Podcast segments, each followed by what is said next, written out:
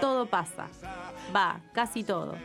Por suerte, siempre algo queda. Pasan los años, pasan los gobiernos, los radicales, los peronistas, pasan veranos, pasan inviernos, quedan los artistas.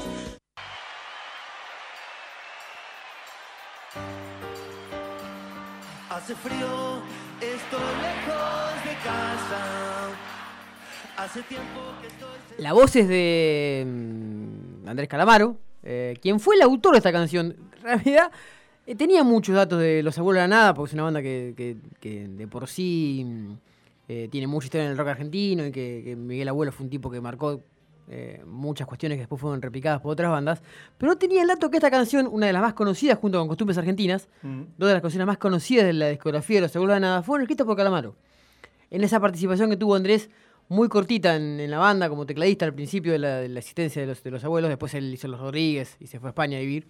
Pero bueno, tenía, no tenía este dato que esta canción Mil Horas, que es la que elegí para marcar la primera efeméride este de Vu, ya me ganaste por cansancio, quedó de Vu como el nombre del bloque, porque el próximo 22 de agosto, si no me equivoco, mañana, sí, mañana, Mañana cumple años Andrés Calamara porque nació justamente un 22 de agosto del 61. Subí un poquito porque es una versión en vivo muy buena de nieve.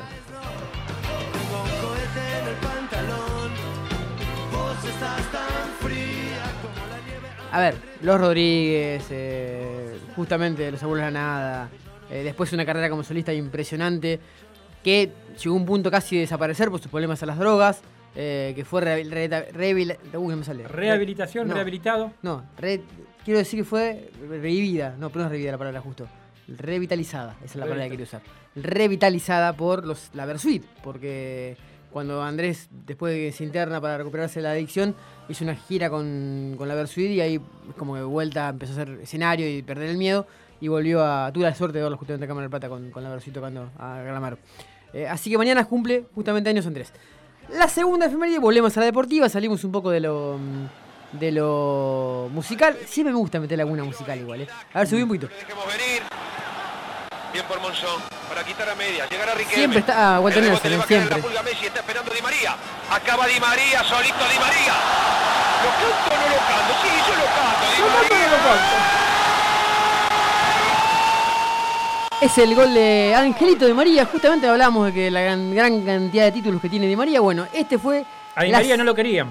Exactamente, fue cuando frase. la, sección lo querían todavía. Mm. 2008, 23 de agosto del 2008, el día que hace este gol Di María, que es el que le da el título de mm, campeón olímpico a la sección argentina.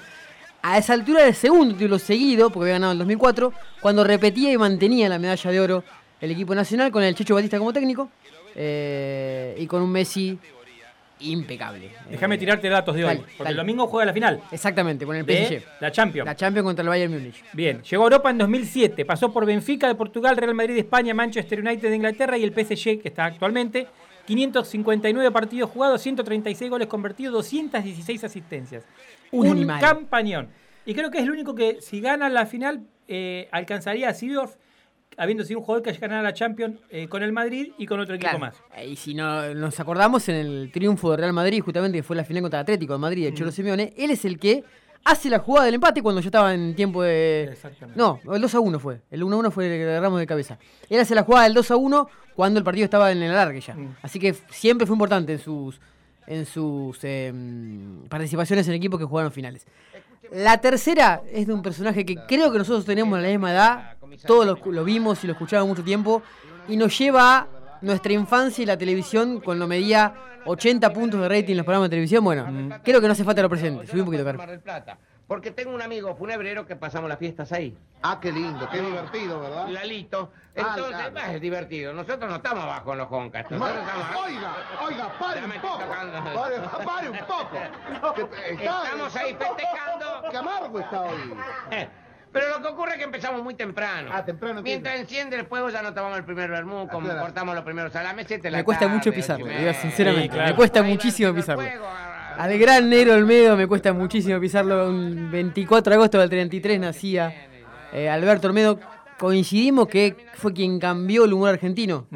Allá por la década del 80 fue quien hubo un antes y un después en un tipo que venía de Rosario sin tener un cartel de nada y logró llegar a los mejores canales de televisión y a las mejores marquesinas de la calle Corrientes y que eh, esta capacidad, porque en este mismo se escucha este audio, en otros momentos había millones de audios que podía buscar, de inventar continuamente y de improvisar continuamente y de buscar un ida y vuelta con, en este caso con Portal, en otro caso con, con Porcel, eh, de inventar personajes y de, y de reinventarlos al aire mismo.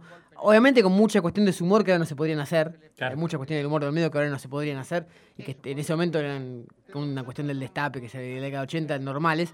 Eh, pero tenía otros momentos como este que realmente te deleitaba con nada. Con sentarse en un sillón y hacer un monólogo humorístico. eh, te hacía pasar un gran momento. Un poquito más. De motor pruebe. Este año vamos a probar con grasa. Con, con un aceite. Probamos con un poco de grasa. No, un aceite hidrogenado. A lo Puede mejor. ser. Nada, nada, Bueno, y una vez que estamos tomando eso, que se, ya, ya cuando tiramos, tiramos los primeros chorizos, se dice, bueno, vieja, la fruta, y empezamos a preparar el clérico. Preparado. Ahí en un cuento que tiene... Ahí se fue justamente eh, el negro Alberto Olmedo, que falleció en Mar del Plata. Claro. Eh, yo también me acuerdo, creo que mucho nos pasa acordarnos cómo nos matamos ese día, que fue un sábado, si no me equivoco, y encontramos noticia de que Alberto Olmedo había fallecido en, en un de, mm, de- de Mar del Plata. El último tiene que ver con el segundo. ¿Por qué? Había traído en el segundo efeméride la segunda medalla olímpica que ganaba Argentina con el gol de Di María. Este de Tevez, subí.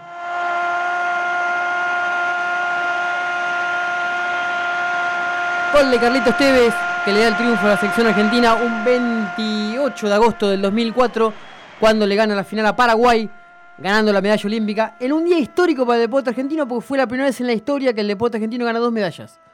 De oro. Claro, de oro, bien, bien aclarado.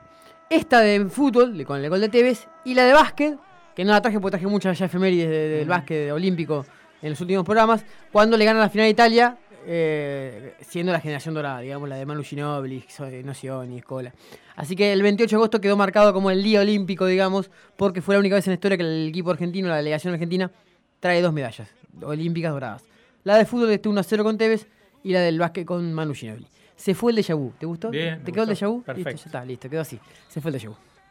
una de las soluciones que los vecinos creativamente encontraron, porque eso tiene el sur muy creativo, es empezar a circular un, un mensaje de WhatsApp donde quien tiene auto y disponibilidad se anota para que en caso de una emergencia no quedes totalmente abandonado y sepas que puedes llamar a un vecino cerca que te lleva. Que cumple la ambulancia mm, de urgencia, digamos.